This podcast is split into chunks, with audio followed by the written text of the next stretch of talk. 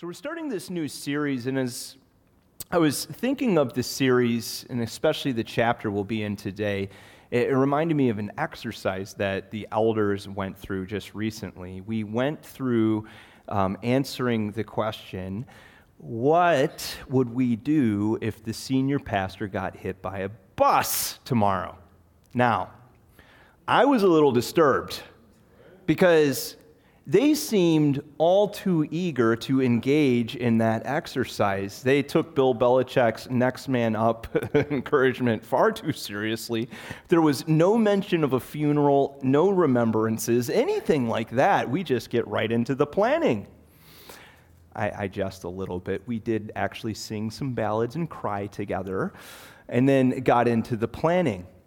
Now imagine if that process went something like this God has a special conversation with the chairman of the elders, and he says, I want you to go and anoint the next senior pastor of this church with oil. And it's going to come from this church. And I'm not going to tell you specifically who it is. You actually just need to go out and start having conversations with people.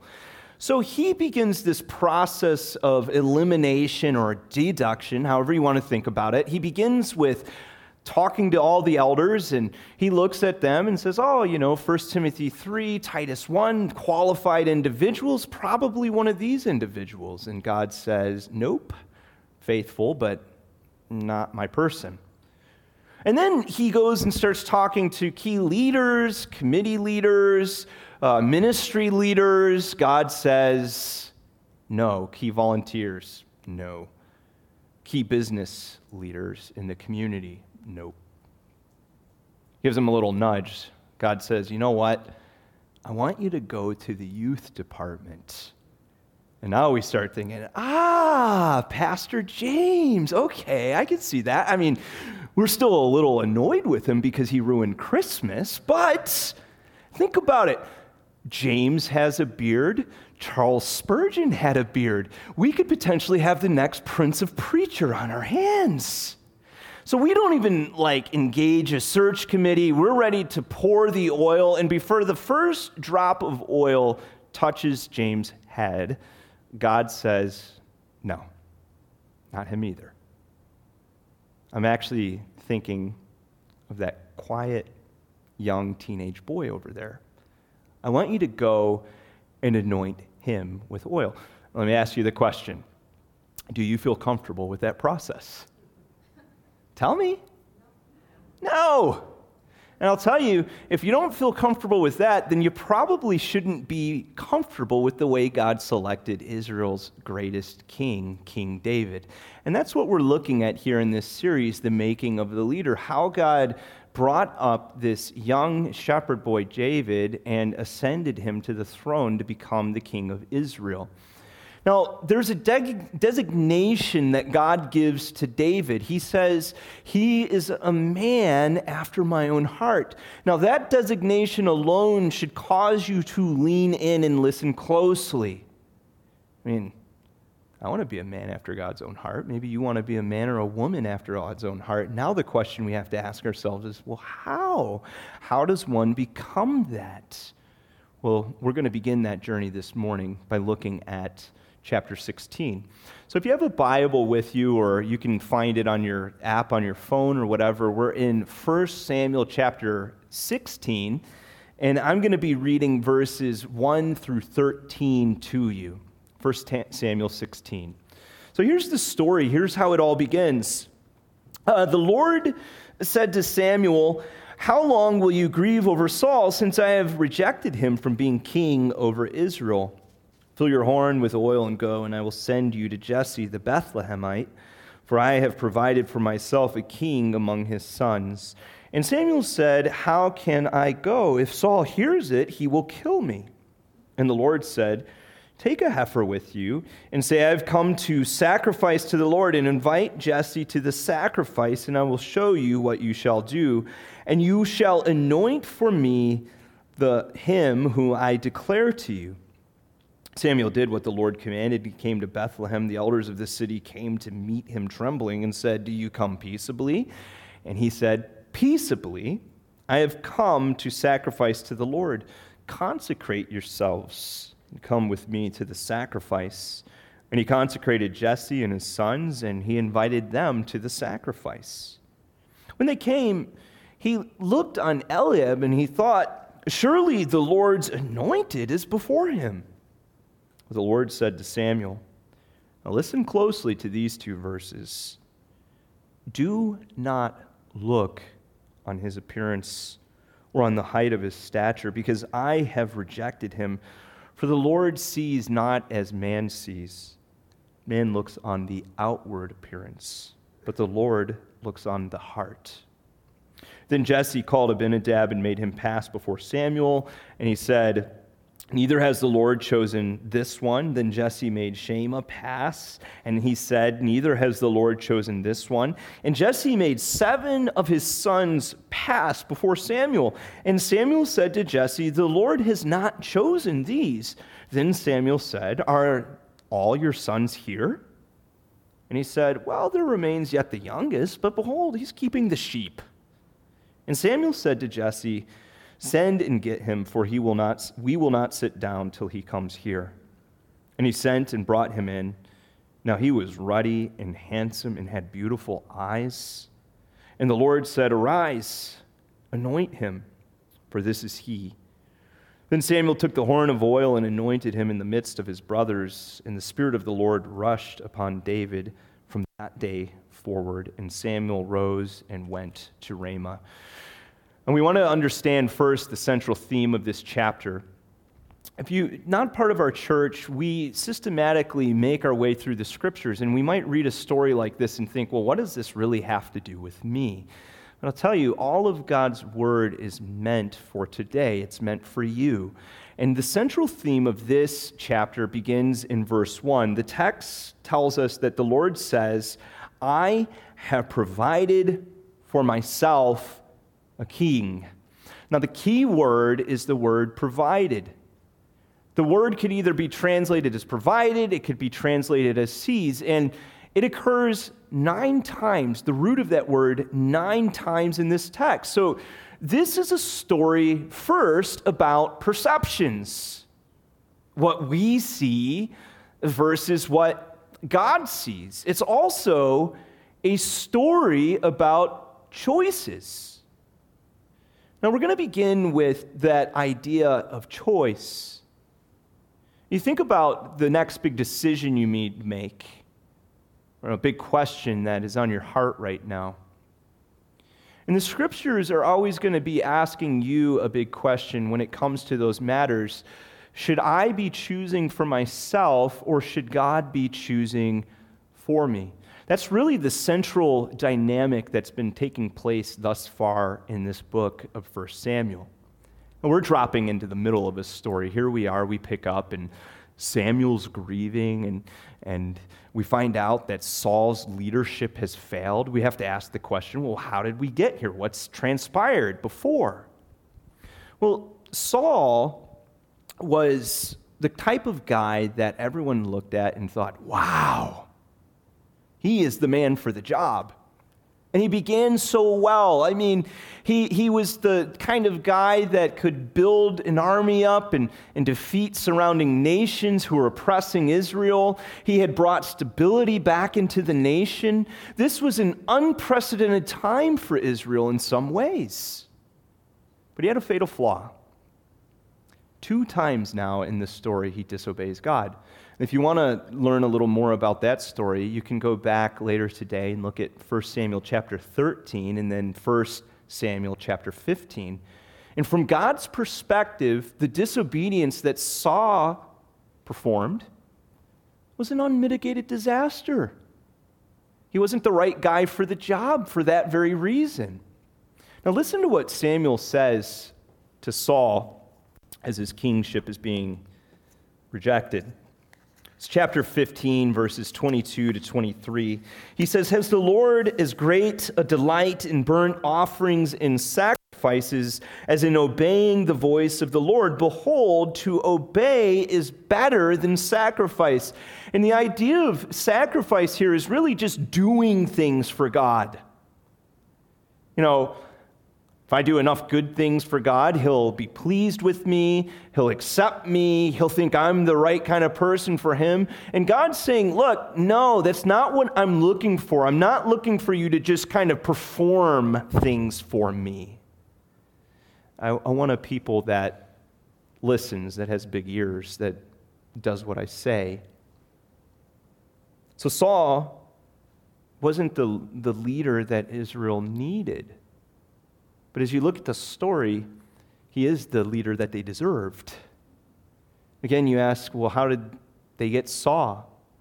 But really goes back to a different book of the Bible. It's the book of Judges. And in this book, Israel has come into the promised land, they've conquested the land. And multiple times in the book of Judges, they outright disobey one of God's commands. So he allows the surrounding nations to come in and oppress Israel. And then, of course, he raises up judges. Judges are saviors or deliverers. They beat back the oppressors. And there's some sense of peace and stability in the land. Now, as we get into the book of 1 Samuel, this is the next part of the timeline Israel really hasn't learned the spiritual lessons that God's trying to teach them. No, they try to come up with their own solution to this oppression problem. The elders of Israel, they go up to Samuel and they say, Samuel, find us a king who looks like the kings of the nations who are oppressing us. I mean, this is their self chosen solution. If only we had a king, then we would be better organized. If only we had a king, then he could create a stand in militia and he could really make things happen for us. The problem with all of this, though, is that God said this to Israel I didn't select you because you were great and mighty. I didn't select you because there was something superior about you in comparison to the nations around you. No, I selected you because you're actually to be a peculiar people, distinct, different from all the people around. And now you're asking for a king so that you can be just like them? So Samuel tells them, he emphasizes time and again that Saul was the king that the people chose for themselves. He describes Saul as this way the king you have chosen, for whom you have asked, your king. But now, here in 1 Samuel 16:1, God says, I'm sending you to Bethlehem, for I have provided a king for myself. So that's the contrast here, isn't it? Your king, your choice for yourself, or you're going to allow me to choose for myself.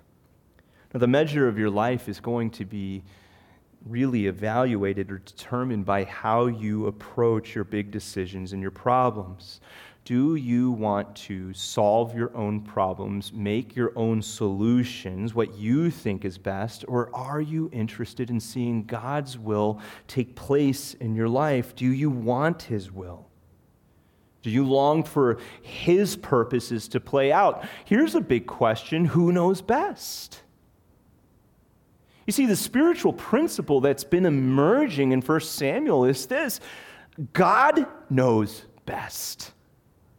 And God's the best chooser. Blessing comes into your life when you seek out His choices for your life, not when you seek your choices for your life.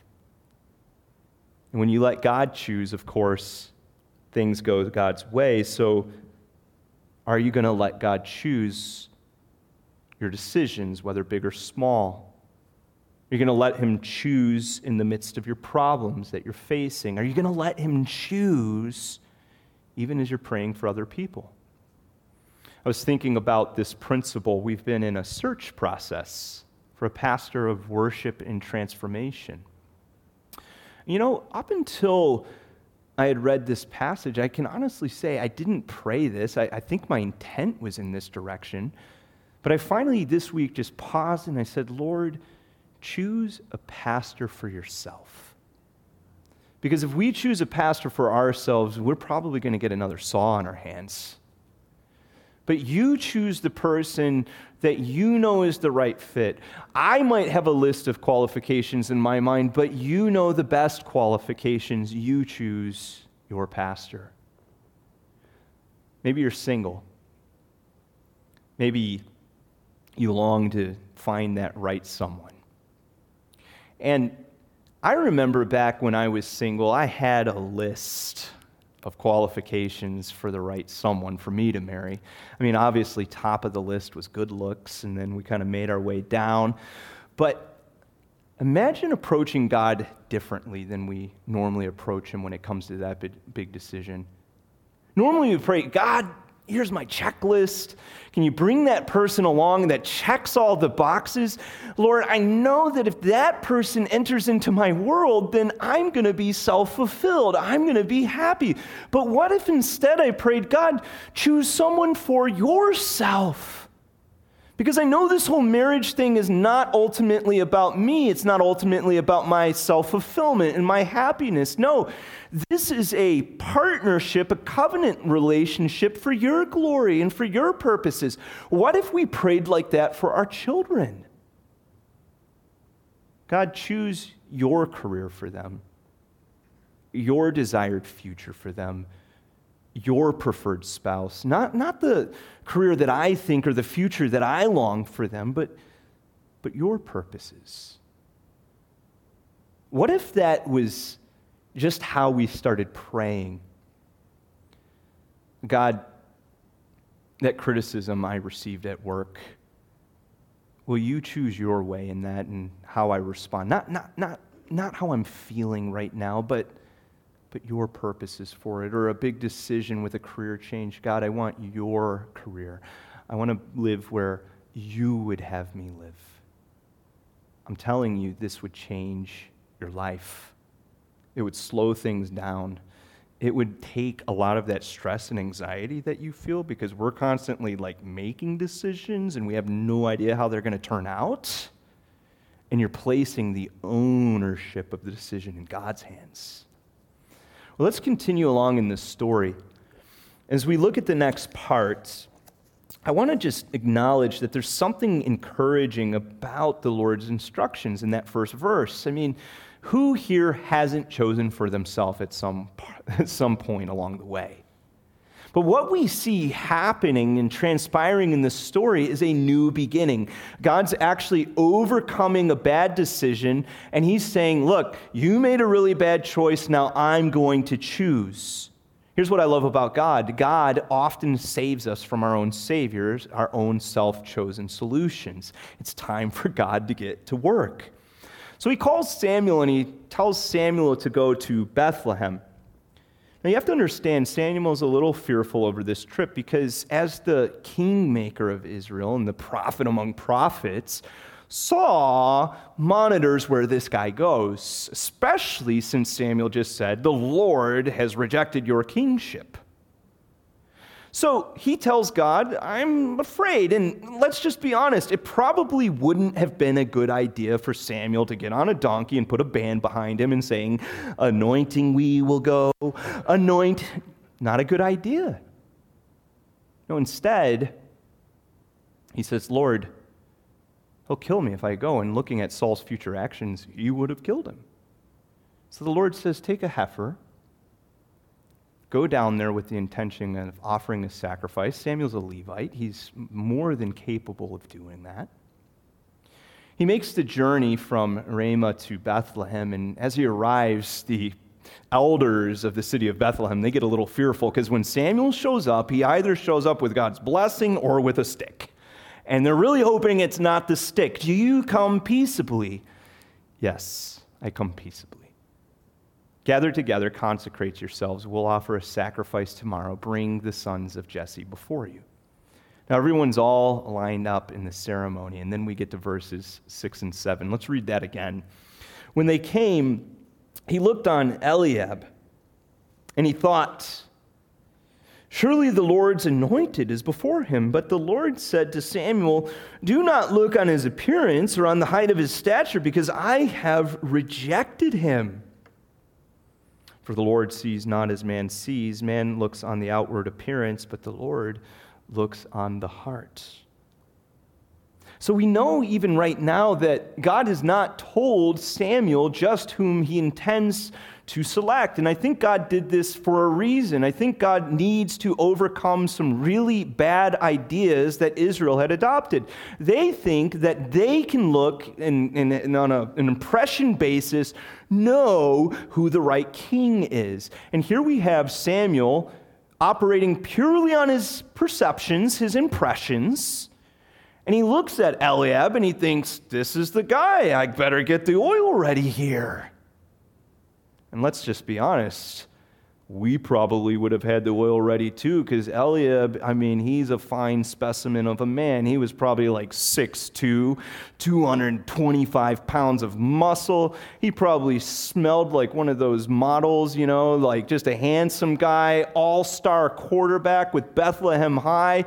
When you looked at a guy like Eliab, you knew that future was his middle name. But you know, the things that impress us do not impress God. That's why God's a better chooser. He can see things more clearly. Man looks on the outward appearances. And here we have in this story Samuel about to anoint Saul 2.0 you look at the verses 6 and 7, your mind should immediately jump back to 1 Samuel 9 2, the description of Saul. Saul, a handsome young man, there was not a man among the people of Israel more handsome than he. From his shoulders upward, he was taller than any of the people. I think it's so ironic. Here you have Samuel, I mean, the guy is just grieving He's crying over the failed leadership of Saul. And he's about to anoint his clone. You know what we need to take away from this, from the scriptures? I've got to stop trusting my own eyes, my own instincts, my own reasoning capabilities. Our perceptions tend to only run skin deep. Well, isn't he just so dynamic? She has a magnetic personality. That speaker, he's incredible. He knew just what I wanted to hear. Here's the problem with all of that it's superficial, it goes nowhere. I mean, some of us, we pride ourselves on being a good judge of character. You will be humbled if you think you're a good judge of character. I thought Ravi Zacharias was a good man for decades. You know, anyone can pull the wool over our eyes because we don't have the ability to see the heart like God does. So now, if I'm going to be a humble person, I've got to start admitting to myself, you know, I don't know as much as I think I know. I don't have enough intelligence, I don't have enough experience. I, in my best of times, make choices, and sometimes those choices are not the best choices. So, what is God looking for? Well, he tells us what he was looking for in his next king, David. He was looking for heart. He looks at the heart. Second Chronicles 16:9 tells us God is scouring the earth. He's looking to and fro, looking to strengthen those whose hearts are fully committed to Him. Now, biblically speaking, the heart is the center, the core of who you are. It's the seat of your emotions, your will, your desires. All that encompasses you really is stationed right there in the heart. And, and the law, the foundation of the law is what? Love God with all of your heart. All of your heart. If you've ever asked yourself the question, what is God looking for from me? His heart. Now, David was a man after God's heart because his heart was devoted to the Lord. In Psalm 57 7, he says, My heart is steadfast, O God. My heart is steadfast. You could translate that word steadfast as fixed. I like that fixed. You know what it means to be fixed? Well, really, it's the state of being obedient and submissive to God, which is the opposite of wavering, sometimes with God and sometimes not with God. No, it's the state of my submission and obedience to the will of God, which reflects the quality of my heart. So, over the years, I've actually heard people justify their actions and their motives with their heart. Eh, they come and they say something like this I'm a pastor, so I'll have these kind of conversations sometimes. I know that what I'm about to do is wrong, but it feels right in my heart. Now, that, that's such a convoluted thought process when you think about it, right? I mean, is it wrong if their heart's feeling that way? Well, the answer, according to the Bible, is yes. Because God's the one that determines right and wrong, not my heart.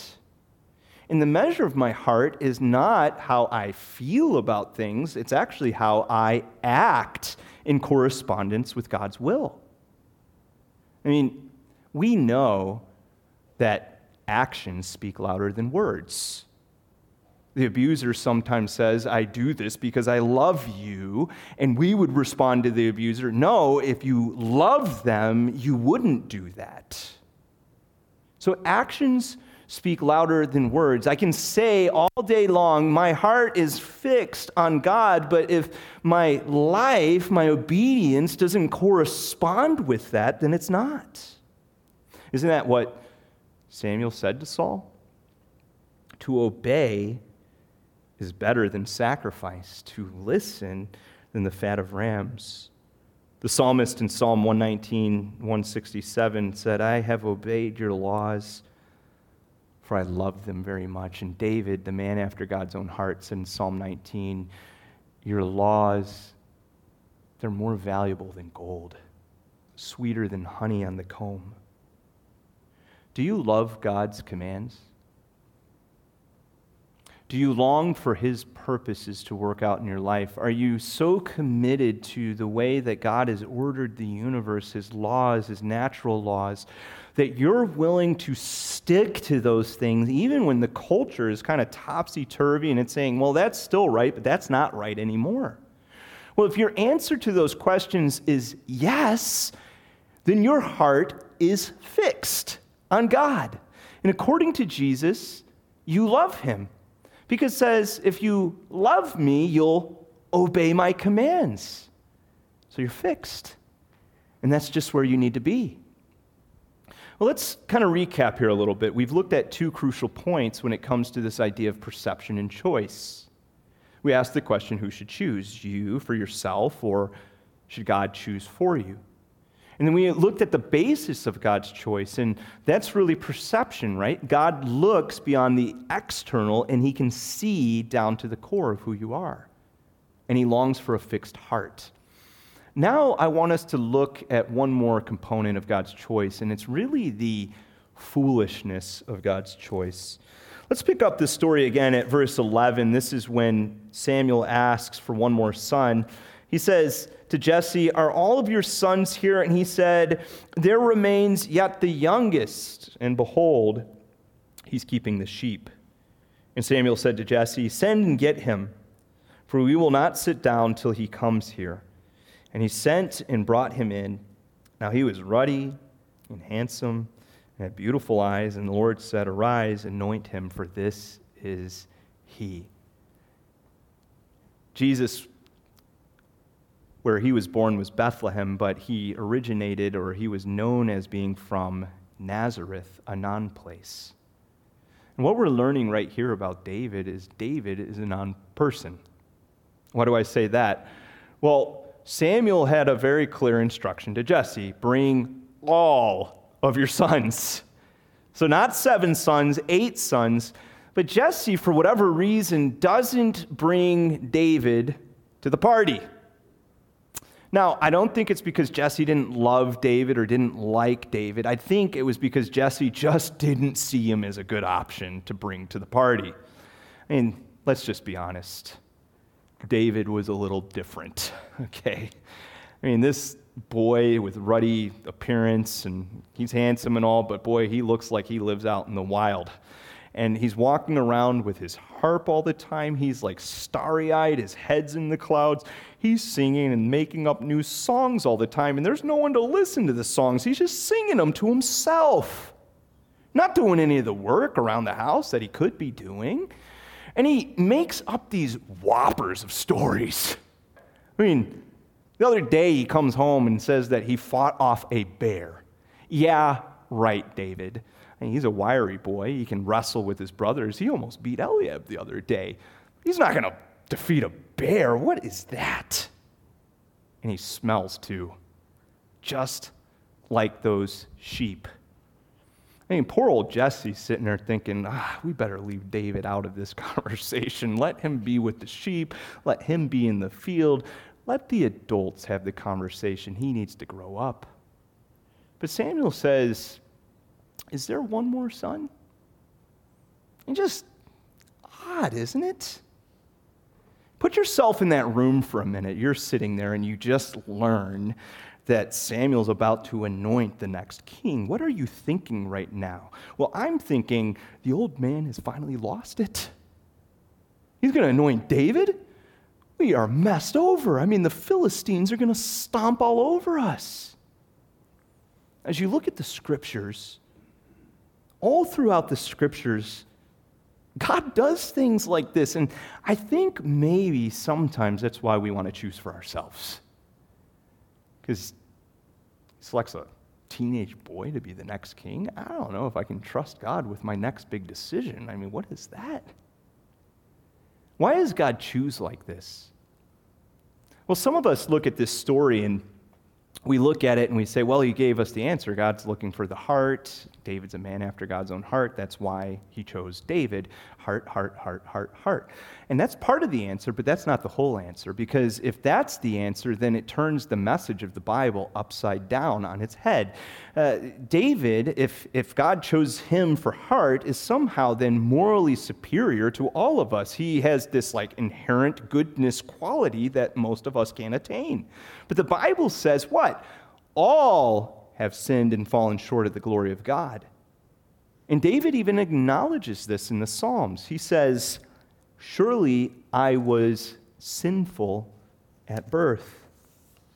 So there's nothing inherently superior about David. You think there wasn't other boys in Israel that had fixed hearts? Of course there was. He wasn't the only one. No, God is demonstrating something else about his choice here. Listen closely. He chooses the foolish options, absurd options, far out there options to showcase his own glory. The, the choice of David is not ultimately about showcasing David's heart, it's ultimately about showcasing God's glory. I mean, do you think that God would get more glory if the conventional solution played out every time? Of course not. If that hunky Saul turned out to be the right king for Israel, God wouldn't have gotten the most glory out of that situation. Or think about the story of Gideon. God calls him to fight against the Midianites. He brings 30,000 soldiers to the battlefield. God says, Nope, that's way too many. We're going to whittle this down to 300. Why, God? Why would you do such a thing? We're already way outnumbered. Because if you win the battle with 30,000, you'll think that you did it. He wouldn't get the most glory out of that situation. He wouldn't get the most glory if he took a nation that was already established and strong and brought them into the promised land. So he brings Israel into the promised land. He wouldn't get the most glory if he had raised up Saul. So what does he do? He takes this ruddy shepherd boy and he makes him a legendary king in Israel. He wouldn't get the most glory if Jesus was born in Jerusalem. So, what does he do with Jesus? He has him born of a nobody named Mary, and he's from a non place called Nazareth in a despised region called Galilee. All over the place in Scripture, this is what God is doing. And the point that he's making is that this is his story. It's his story. Maybe you've heard it said before history is his story. It's not your story, it's not my story, It's not the historian's story, it's his. But here's what's incredible it's his story, but he so generously invites his people to participate in it. That's what God's doing here in 1 Samuel 16. He's inviting David to participate in his story. He's basically saying to the young boy, Listen, I will make you a king, and if you will fix your heart on me, you will have a legendary role in this great story that I'm unfolding. And you know what? God invites you to do the same thing. It's His story, it's His ultimate plot. You can be a part of your story, and your story, I just want to suggest, is very, very small. Or you can link up with the greatest story that's ever been told, and God will give you a subplot in that story. Now you think to yourself, well, how do I get a subplot? And will my subplot matter in the big story?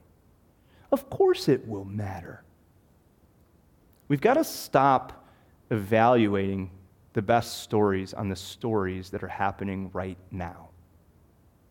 And we get so enamored by the stories that are playing on the news cycle. Well, we've already seen like some things are in the news cycle for two days, some things will never be remembered. And we think it's the most important thing happening. But when you think about it from an eternal perspective, the real stories that will be told in heaven are not the stories that are being told right now. The stories in heaven will be a mother who's raising her children and ministering the Lord to them. The stories in heaven are going to be a story where there's a guy from a village. No one knows his name except for his own village. No one knows the village. But this guy meets someone. He trusts Jesus as his Savior. He goes back to his village, and that village turns to Christ. The stories that will be told in heaven will be you as a worker when you go to your job and you really listen to Colossians 3:23 work is unto the Lord and you're in that space salt and light. The stories that will be told in heaven will be the person who's humbly serving out in the community to the poor who God loves and God knows and God cherishes. Those are the real stories. Think to ourselves, well, that's the case, how? Well, the answer to that question is I don't know. But I do know that God loves to use those kind of stories. Paul told us in 1 Corinthians chapter 1 verses 27 to 29, God chose what is foolish in the world to shame the wise. He chose what is weak in the world to shame the strong. God chose what is low and despised in the world, even things that are not. And think about it, David was not. To bring to nothing the things that are, so that no human being might boast in the presence of God. And I'm glad that God works this way, because if God didn't work this way, I have no shot at having a story. I mean, who in this room is the smartest person in America? And don't raise your hand. Who is the greatest leader in America? Who's a billionaire? Who's right now living out their modeling career traveling all over the world? Probably none of us. And even if you were any one of those people, that's not ultimately what matters to God. He's not interested in those things, he's interested in other things. So, how? Again, I can't tell you exactly how your story is going to play out. Every story happens differently, but I can tell you that all the purpose is the same it's God's glory. Now, I'm going to close our time with uh, another guy telling his story. It's a guy named Justin Lorig. He grew up here in the church, and uh, he was a youth student here and now he's serving in ministry in Centreville in Virginia. Justin's a great guy. In some ways, he's like King Saul. He's really tall and he's handsome. But when it comes to the matters of the heart, he's like David. His heart is fixed on God. And he doesn't rely on the superficial, he relies on the heart. So as you hear him unpack his story, Start thinking about your story and ask, how is God working out in my life? Let's look. Well, good morning, OBC. For those of you that don't know me, my name is Justin Lorig, and I grew up going to Osterville Baptist Church, but today I am making this video from Centreville, Virginia. Um, Centreville is about 30 minutes outside of DC, and I have the privilege of working at a church down there called Centreville Baptist Church. I currently serve as their middle school ministry director, and I am just grateful that God has given me an opportunity to be in full time ministry and to reach middle school students with the gospel message and disciple and train up that next generation with what it means to follow Christ. Uh, but today I'm here to share uh, a little bit about my call to ministry, some of the ways that I discovered how God had gifted me, and really just share a bit of my story as an encouragement for you. Um, and so, as I mentioned earlier, I was someone who grew up going to Osterville Baptist Church. I was very involved with the kids' ministry, very involved with the student ministry, but I was not someone who saw myself uh, in full time ministry in the future. But God continued to work on my heart and just uh, lay that desire on my heart over time as I got more involved in church. And I remember just coming to this realization that if this whole thing is for real, right? If Jesus truly came down to this earth, died a painful death for me and for you, yet rose from the grave three days later, conquering sin and conquering death, then that is something worthy of dedicating my life towards. That is a message that needs to be proclaimed. And so I could sense that God was just tugging on my heart to be someone in a full time ministry role that um, was just very passionate about preaching the gospel to students and being involved in student ministry. And so I could sense that God was laying that on my heart. But even still, I had many fears and insecurities that were weighing me down as well. But God is so good, and He just placed a lot of really good people in my life that helped me to overcome those fears and insecurities. There were many pastors at OBC, uh, many family members that I had, many friends and, and other believers that were all working together, um, being used by God to just encourage me and equip me for this next season in my life. And a passage that was super uh, impactful for me was Isaiah chapter 6, which covers Isaiah's call to ministry. And there's just uh, in that passage, Isaiah uh, 6 8, he makes that famous proclamation where he just says, Here I am, Lord, send me. God, use me however you see fit. And um, I just came to the realization that that's the type of faith that I wanted to have. You know, I didn't have all the answers, I didn't feel like I was necessarily gifted in all these different ways, but I just had that posture of availability to say, God, use me however you see fit. Um, even when I have weaknesses, I want to recognize that those weaknesses are an opportunity for you to shine through me. And uh, over time, I just began to discover some of those giftings as well too. And um, just so grateful for Osterville Baptist Church and the opportunities I had to serve there. And through a lot of those serving opportunities, I was actually able to discover my giftings. And that's kind of the funny thing about it. Oftentimes we think we have to figure out our giftings and then find a place to serve. But my story was actually kind of the opposite. I was thrown into a lot of different roles, not entirely sure about some of the ways that God has gifted me. But through serving in some of those areas, I was actually able to discover um, that I was really passionate about that, or I love that, or that God had gifted me in that area. And so sometimes it just took a, a leap of faith to get involved in something and then see how God could use me through that.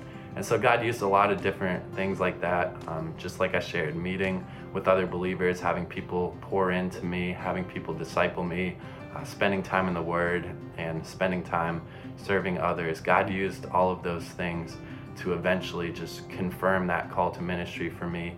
Um, and He continued to place that desire on my heart for me to reach other people with the gospel message. And ultimately, I just had to make that leap and trust God and say, I'm I'm going out to serve you, and um, I'm trusting that you are going to work in and through me uh, while that's happening. So I just hope this story was an encouragement for you. Um, I just hope you know that whatever God is calling you to, He wants to strengthen you and He wants to use you and He wants to write a story where He gets all the glory. And so, even when we have weaknesses or insecurities or whatever it is, God can shine through some of those things. And that's something that God taught me at OBC, and I hope it's an encouragement for you today as well.